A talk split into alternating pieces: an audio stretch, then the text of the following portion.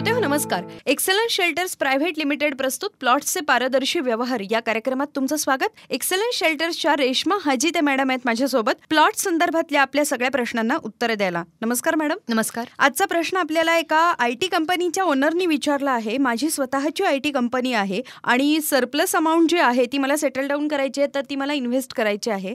अशा वेळेला मी land investment करू शकतो का? या बाबतीतलेच अजून दोन तीन प्रश्न आहेत. आपण या प्रश्नांनी सुरुवात करूयात. पहिली गोष्ट तर जेव्हा इन्व्हेस्टमेंटचा कुठलीही आय टी कंपनी सरप्लस म्हणून विचार करते तर त्यांचे सर्टन ऑब्जेक्टिव्ह असतात की चार वर्ष किंवा पाच वर्ष एवढा मला लॉकिंग पिरियड पाहिजे.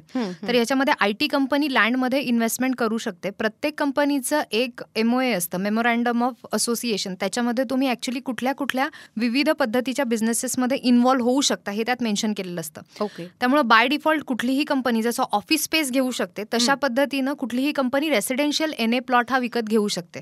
सो बेसिकली इन्व्हेस्टमेंट ही त्यांच्या असेटमध्ये जाते. तुम्ही ॲग्रिकल्चर किंवा फार्म एन अशा टाईपच्या जर तुम्हाला इन्व्हेस्टमेंट करायच्या असतील तर त्या तुमच्या कंपनी फॉर्मेशनच्या स्कोपमध्ये तुम्हाला आधी इन्क्लूड करावं लागतं. तुम्हाला जर घ्यायचं असेल तर तुम्ही रेसिडेन्शियल एन ए प्लॉट जसं तुम्ही ऑफिस घेऊ शकता तसं घेऊ शकता. सो लँड इन्व्हेस्टमेंट ही लिगल आहे आय टी कंपनीसाठी अच्छा.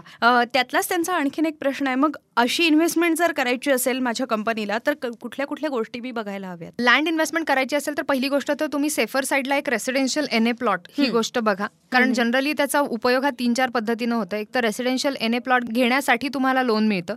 दुसरी गोष्ट उद्या तुम्ही घेतल्यानंतर त्या प्लॉटच्या अगेन्स्ट तुम्ही मॉडगेज करू शकता. जसं तुम्ही सोनं गहाण ठेवून त्याच्या अगेन्स्ट पैसे उचलू शकता तसं तुम्ही. हा प्लॉट गहाण ठेवून तुम्हाला जर कंपनीला वेळ पडली तर तो पैसा तुम्ही लिक्विड म्हणून वापरू शकता. तिसरी गोष्ट त्याच्यावर तुम्ही कन्स्ट्रक्शन करू शकता गेस्ट हाऊस सारखं. तुम्हाला जर एम्प्लॉईजसाठी काही आउटबाउंड ट्रेनिंग्स वगैरे घ्यायचे असतील तर तो व्हेन्यू उपयोगी पडू शकतो. किंवा त्या ठिकाणी तुम्ही एखादं घर बांधलं गेस्ट हाऊस बांधलं तर तुम्ही ते रेंटलवर पण देऊ शकता.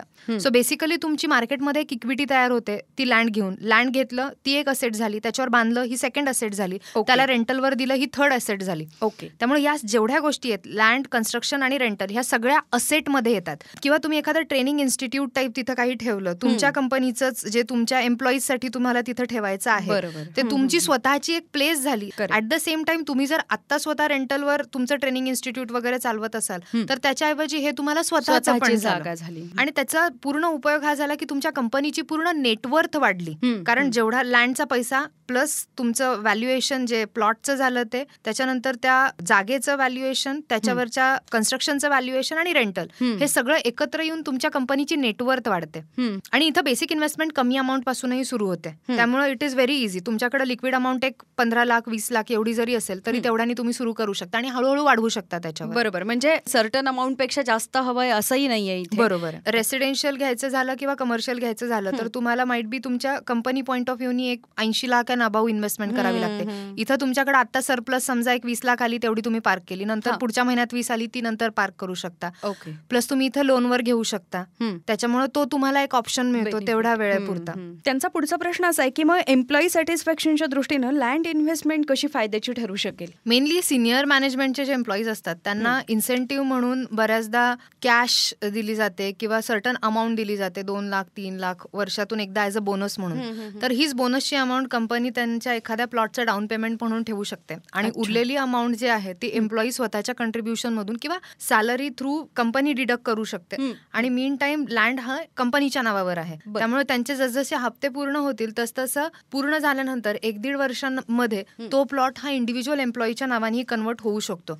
तर त्या केसमध्ये असं आहे की रेसिडेन्शियल एन ए प्लॉट घेतला तर तो एक बेनिफिट डायरेक्टली एम्प्लॉईला पण मिळतो. आणि जागा घेण्याचं प्रत्येकाचं जे स्वप्न असतं ते पण पूर्ण झाल्यासारखं त्या एम्प्लॉईला पण वाटतं की माझ्या. कंपनीनं मला सपोर्ट केला जागा घेण्यासाठी. म्हणजे एकंदरीतच कंपनीचा फायदा आणि प्लस एम्प्लॉईचं सॅटिस्फॅक्शन अशा दोन्ही गोष्टी यातूनही साध्य होऊ शकतात. बरोबर. याच पॉइंटवर आजच्या डिस्कशनमध्ये इथंच थांबूयात श्रोते हो. प्लॉट्सच्या खरेदी विक्री संदर्भातील व्यवहारांसाठी संपर्क करा. आठशे तीस अठ्ठ्याऐंशी एकशे पासष्ट सत्याऐंशी eight three zero eight eight one six five eight seven excellence shelters private limited प्रस्तुत प्लॉट्सचे पारदर्शी व्यवहार. या कार्यक्रमात रेश्मा हजिते मॅडम यांच्यासोबत पुन्हा भेटायचंच आहे. पुढच्या भागात तोपर्यंत नमस्कार. नमस्कार. प्लॉट्सच्या खरेदी विक्री संदर्भातील व्यवहारांसाठी संपर्क करा. आठशे तीस अठ्ठ्याऐंशी एकशे पासष्ट सत्याऐंशी eight three zero eight eight one six five eight seven